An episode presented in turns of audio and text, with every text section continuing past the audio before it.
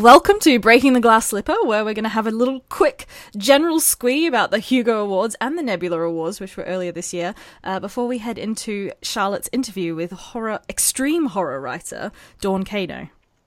So, what's really, really exciting is that we just had uh, recently the Hugo Awards were announced, and we have not only many women winning the prizes, uh, we've got women of color, and not only that. So we have N.K. Jemisin, with the fifth season won Best Novel.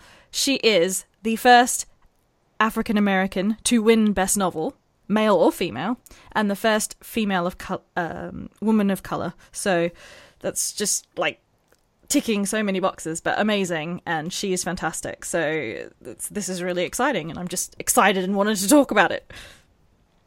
No, it's really good. And I mean, uh, if you have a look at the uh, the Nebula Awards, certainly the page you sent round, if you go back through the previous winners, you can see there's a good peppering of, of females in there, but certainly not as many women as there are in, in the current one. Not just winners, but included as well. Like um, in the novel, we've got um, it was won by Naomi Novik, but we've also got Fran uh, Fran Wilde and uh, Ann Leckie in there as well. Uh, and if you honestly, if you look at uh, the nebulas, it really does look like it's sponsored by Tor and Tor.com, given how many um, how many novels and novellas they've got in there. They're all over the place. So good thumbs up for Tor for obviously uh, getting some good books out there and some very good um, uh, female writers as well. And I have to say, I'm particularly pleased at um, Naomi Novik's Uprooted winning the uh, best novel in the Nebulas. That's just fantastic. Um, yeah, me I love too. that book. It was my favourite book of last year, so pretty pleased about that and with a really good female protagonist as well. Yes, actually, too. What I really liked about Uprooted was was the the element of um, you know female friendship, which is hardly ever touched upon in um, a lot of quite traditional fantasy. It's you know the author kind of gives screen time to the romance element, but not um, you know a genuine friendship between two women, which is what I really liked about uh, Uprooted. Absolutely, it was sort of a, a buddy a buddy movie book kind of thing, wasn't it? But between two women rather than two guys, it was uh, it was definitely a good one, and hopefully we'll get a lot more press now that it's it's won an award. One thing I also like, so we've talked about the the books, but also in the dramatic presentation. So in the Hugos, we had Jessica Jones win.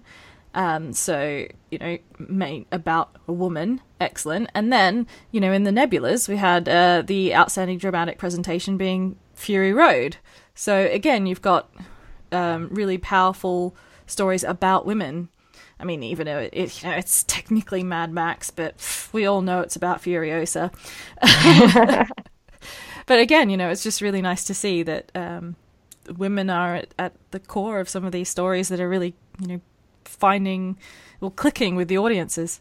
Absolutely. Yeah, absolutely. I was just going to say, isn't the uh, the Nebula Awards are actually voted for by people? It's not. It's not like um, it's a panel of three people reading it. It's actually a massive amount of people who all vote for them. So it's uh, it's fantastic, like you say, that there's not only been so much recognition, but also that the puppies didn't win on this occasion. And let's hope they continue not to win, and we continue to see such excellent representation in uh, major awards. And just goes to show that women are writing some awesome things. Well, I think women have always been writing awesome things, yes, but now yeah. people pointing and going, "Hey, women are writing some awesome things. Let's yes. acknowledge them." It's just nice to be acknowledged, you know. And and I think even though you know a lot of people go, "Oh, well, an award is an award and it's very political," um, which I'm sure some quite quite a lot of awards are. Um, you know, they do. Uh, you know, it, it does boost. Um, you know a book's reach and it's great that it's a kind of validation for these women um, for all of us us three sitting here, bloggers, writers, um, all women as well. And it's great that you know that it's re- it's helping these writers to reach a wider audience and kind of leaving more, you know, the kind of more traditional. Um, I'm not saying that there isn't room for traditional narratives. Um, that obviously there is, and they're still vastly popular. It's just that it's great that the um, you know that people are actually reaching out and, and wanting to discover uh, more diverse characters and more diverse narratives um, and also more diverse forms of writing i think it's great that these categories are open to things like novelettes like short stories related works um, even podcasts one day guys we may be an award-winning podcast that would be amazing Start the marketing campaign now. Absolutely. All right, well, that's a nice way to leave it, but we now have Charlotte's interview with extreme horror writer Dawn Cano. Yes, we do. We've got an interview with Dawn Cano. Uh, she very kindly got up quite early in the morning to speak to me whilst it was the middle of the afternoon for me. And uh, listeners should be warned that obviously Dawn is a writer of extreme horror, so there is discussion of some of her storylines and topics, and there may be some trigger warnings in there for people of that kind of disposition. Listeners should also note that the interview was recorded a few months ago, so Dawn's book with John Ledger, the final review, is now out and available to buy on Amazon. I'm Charlotte, and today I'm talking to Dawn Cano, an American author of extreme horror. Hello, Dawn. Good morning. Good morning. Of course, it's good afternoon for me, and it's good morning for you, isn't it, over there in Austin, Texas? It is. It is um, almost half nine right now. Uh, and it's, for the record, it's about half past three where I am. Uh, but it's very nice to speak to you, and thank you for getting up early with your first cup of coffee to speak to us this morning. Well, thank you for having me. This is going to be fun, I'm sure. Excellent. Well, tell us a little bit about yourself and what made you decide to write. Um, actually, I've always been interested in writing. Um, I think I've lacked the self confidence to actually try it. Um, one day back in February, uh, I beta read a book from Matt Shaw. He uh, his book was called Matt Shaw is Writing, and he went into how to write, how to get published, or rather, how to self publish your book. Um, I told him, I said, I don't think I can do this. And he said, Yes, you can. He said, Write a story and send it to me. So I did. And he read it over. He gave me a few tips. He said, This is good enough to publish. You should put it on Amazon. So I did. And that's how it got started. My first story, Sleep Deprived, was the one that he read and enjoyed. Fantastic, yes, and that's now available on Amazon.com and Amazon.co.uk as well, isn't it? It is. So, tell us a little bit about what extreme horror is and how it differs from just normal horror as we would know it. Extreme horror is, well, basically exactly what the name says. It's more extreme. There's more violence, there's more sex, there's more um, blood and gore.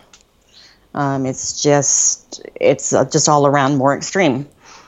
So, what is it that you get out of reading horror stories yourself, and also extreme horror stories? I mean, do you read normal one, or do, now that there's this big market in extreme horror, do you tend to read that?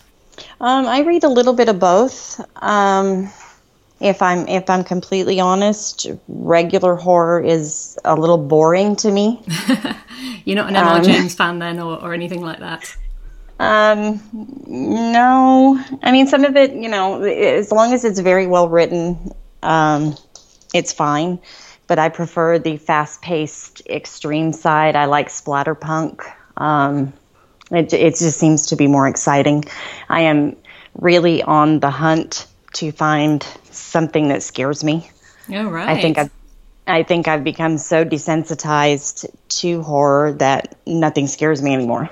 What, not even Matt Shaw stuff? Nope, not even Matt Shaw. Now Matt Shaw can can turn my stomach. but he, he doesn't scare me. No, I haven't found anything that really scares me yet.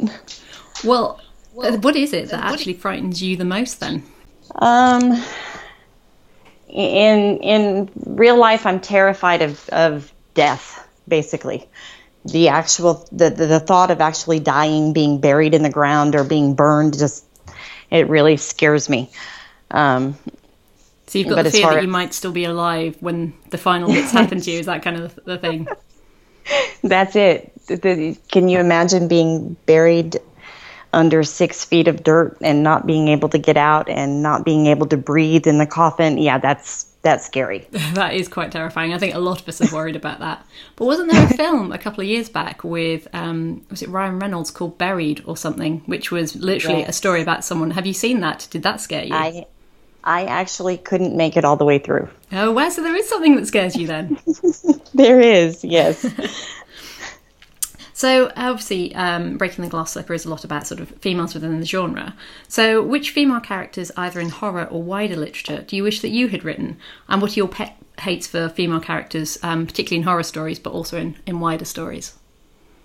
Um, I am really in love with Hermione Granger from the Harry Potter series. Oh wow. I love her. She's she's smart, she's strong, she's witty, she's everything that that I think women need to be today. Hmm. Um, as far as my pet peeves, as far as female characters are, excuse me, um, weakness. I mean, I realize we're all weak, but when a when a woman is portrayed as as a victim that doesn't even try to fight back, that just irritates me. So when they are literally defined as the weaker sex, you mean? Exactly. So does that mean you're a bit of a fan of things like Buffy and um, Serenity, where they have sort of really strong positive? Yes. Yeah. Yes, absolutely. Absolutely. And then when, when they can inject humor and, you know, it, it, we're all weak. We all have our weaknesses. But when the writers glorify those weaknesses, I think it just it really upsets me. So we've obviously had um, Hermione. Do you have any sort of horror-related um, females that you really like? I mean, the first one that springs to mind for me is obviously Ellen Ripley. She is one of my favourite all-time um, Yes. females in horror. Um, so, and I mean, even when they they still didn't quite manage to get fully away from it because obviously they got her down to that that vest right at the very end, so you had to have the obligatory nudity that you have in most horror films. But um, I mean, do you agree with me on that one? Was she one one that you really sort of inspired you when it comes to writing horror? She is. Um, the first time I read that book and and and watched her on film, I think it was it was very empowering. Um, and she's you know she's al always a go-to character when you try to when you try to write a strong female character. She's always one that pops into into your head. Absolutely. You know. So yeah. So, are there strong female characters within your writing? Because obviously, I I would imagine a lot of people would sort of associate extreme horror maybe with with guys and things like that. But what about the women in your writing? Are they? I'm assuming they're not weak in the way you described. What are they like?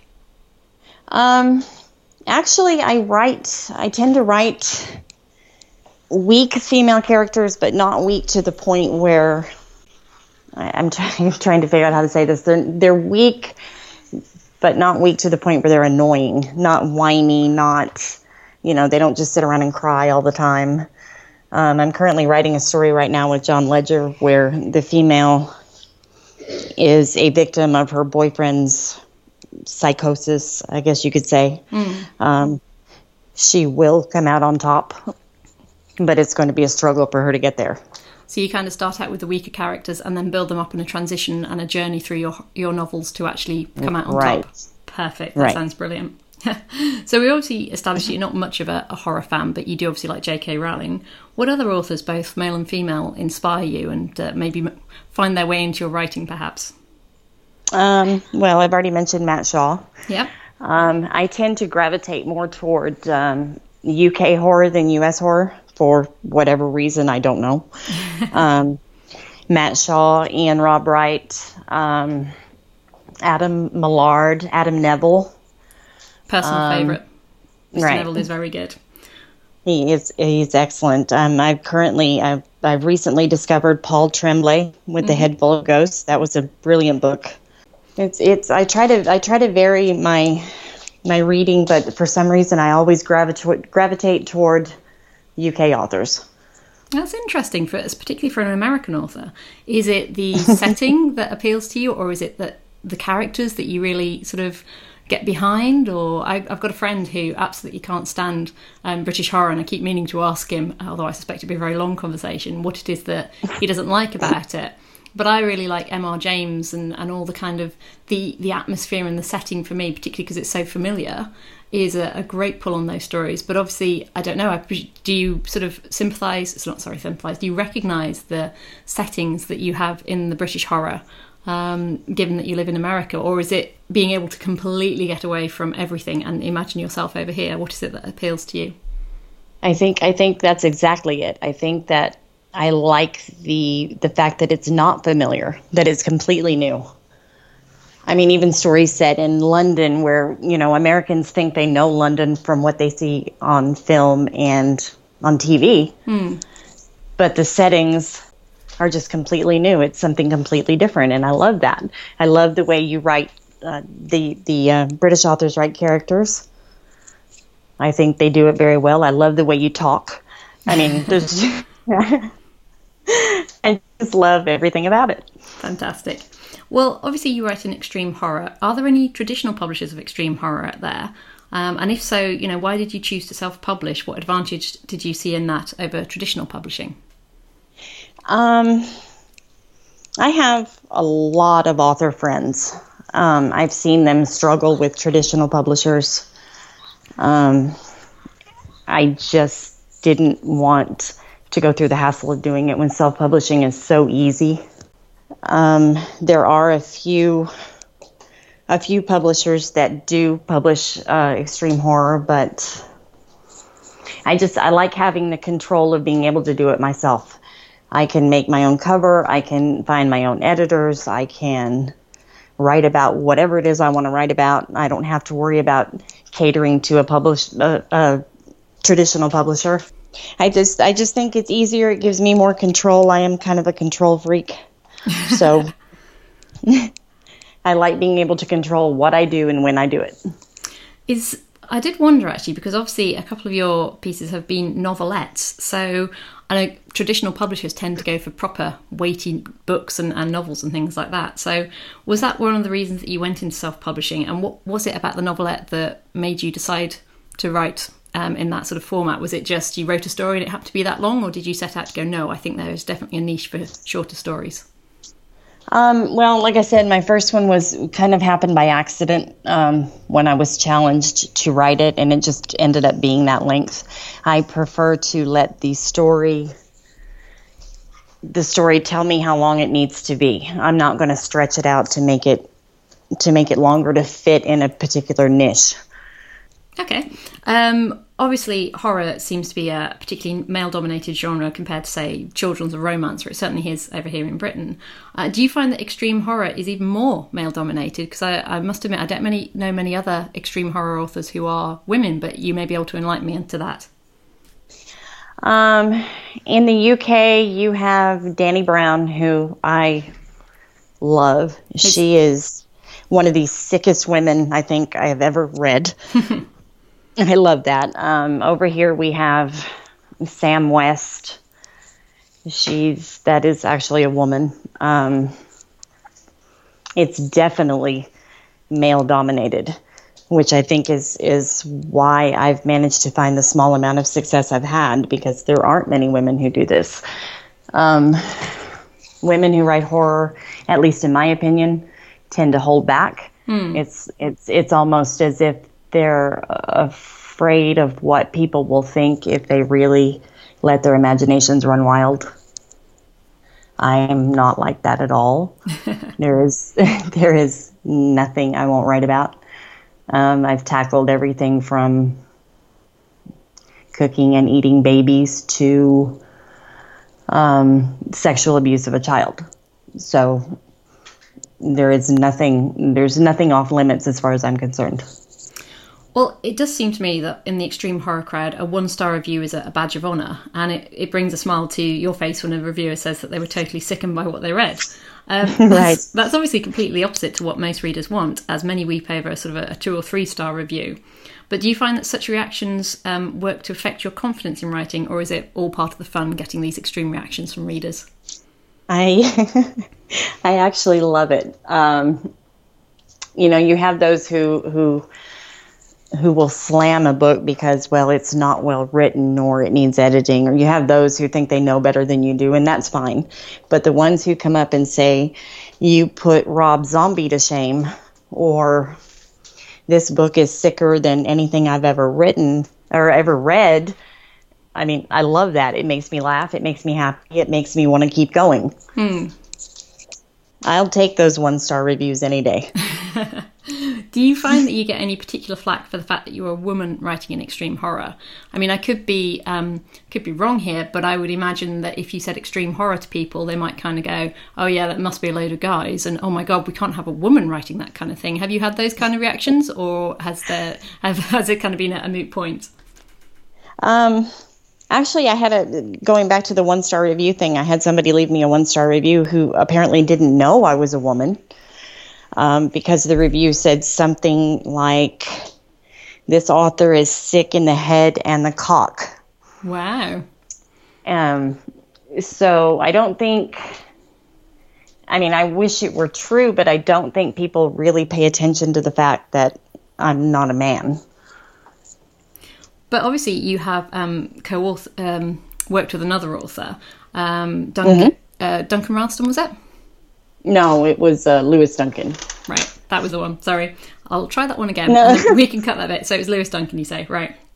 That again. Yes. Obviously, you've co-written a book with Lewis Duncan and worked as a co-author.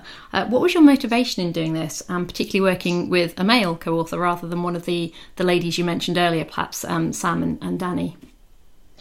Um, well, first of all, I think Dani is is way out of my league. I think she's she's been doing this a lot longer than I have, and and I would be completely intimidated to even ask her. Um, Lewis is my cover designer, um, and we got talking about writing one day, and and he said he didn't think he was good enough, or you know, he didn't have enough experience, I guess, and I said, "Well, let's write a book together. Let's let's see what we can come up with together because he's almost as sick in the head as I am, I think." So we started collaborating, and Violent Delights was born. That's actually my uh, my only non-extreme title at the moment. As in non-extreme horror, you mean? Correct. All right. Well, why don't you give us a rundown of all of your titles and a, brief gist of each of it? And then we often ask our interviewees if they will give us a little pitch for their current work in progress and, and pitch it to our readers to kind of whet their appetites. So if you could give us a background of your um, existing works and then what you're currently working on, that would be fantastic. Okay, well, my first story was called Sleep Deprived. Um, it's about a woman named Anna who hasn't had any sleep in months. And um, she starts to hear a voice in her head that tells her why she's not getting any sleep. So she decides to go out and take care of that problem. It's um, it's pretty brutal, so beware if you decide to pick that one up. Reader beware. Do you have to put warnings on the front of your books as well? I do, yes. I don't want anyone picking up one of my titles not knowing what they're in store for. I don't think that's fair to the reader. Um, and it's certainly not fair to me when I get slammed because, you know, they say, well, nobody warned me, nobody told me. Well, I've told you. Absolutely. Uh, my second title is Bucket List. Um, it's about a man whose wife cheats on him and brings him AIDS. He decides to get revenge on that, on her for doing that. Again, it's it's a nasty one. It's actually my best-selling story to date. It gets pretty brutal there at the end. Um, let's see. My next title is the one I wrote with Lewis. It's called Violent Delights. Um, it's about a man who stalks a woman. Um, it's my only non-extreme title. It's kind of surprising because it, it doesn't sell quite as well as my extreme titles do. All right. So But what, I think it's a what prompted you to write um, a non-extreme horror then if your extreme ones were doing very well? I, I I went through a time where I felt as though I was writing myself into a corner. Um, there's only so many tales of revenge and I don't know blood and gore that you can write without feeling like you're just you're beating a dead horse. so I wanted to I wanted to try something else to see if I could do it. Fantastic. I think it's I think it's a very well written story, but again, it's not extreme. So those people who do like extreme, which are mostly women, by the way, most of my readers are women. wow. Um, Is that the same experience for someone like, because obviously you talk a lot to Matt Shaw, does he find that most of his readers are women, or do you think women readers gravitate towards you because you're a woman?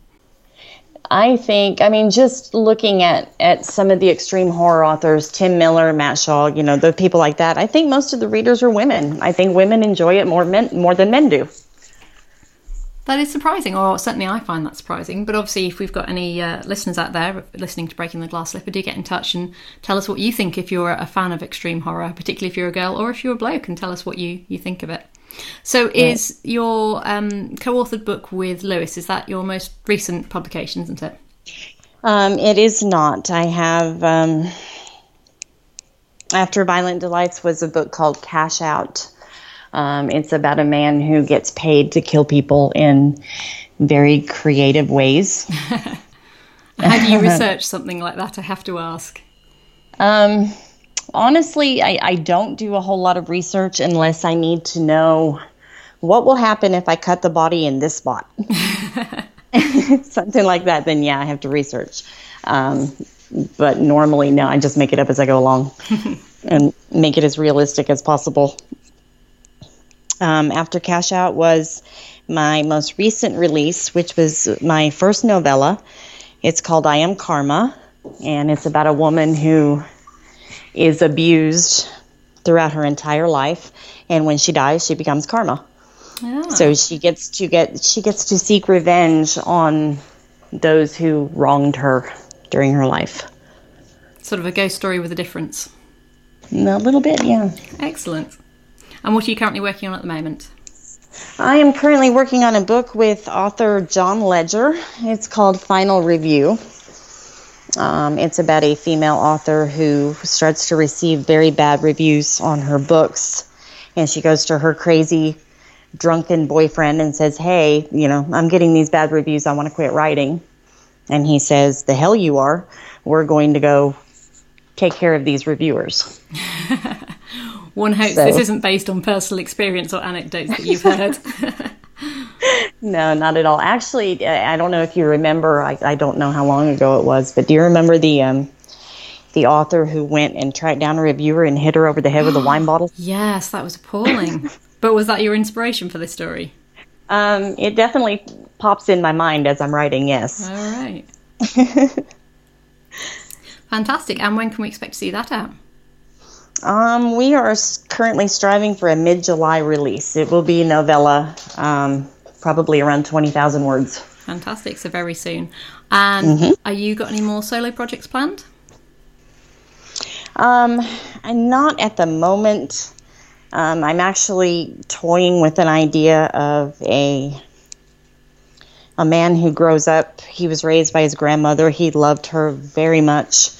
She taught him how to how to make quilts when she was alive. Well, when he died, when she dies, he goes off the deep end and starts making quilts out of human skin. Possibly not as warm as a nice bit of cotton or linen one would feel. Probably not, but he wants to remember his grandmother. that is a unique way to do so. Well, thank you very much for talking to us, Dawn. And uh, we shall set the challenge to our Breaking the Glass Slipper listeners to see if they can find anything that will frighten you. Not just shock you, but truly frighten you. I would love that. Thank you so much for having me. Thank you, Dawn, and thank you for listening to this episode of Breaking the Glass Slipper. Come back again soon.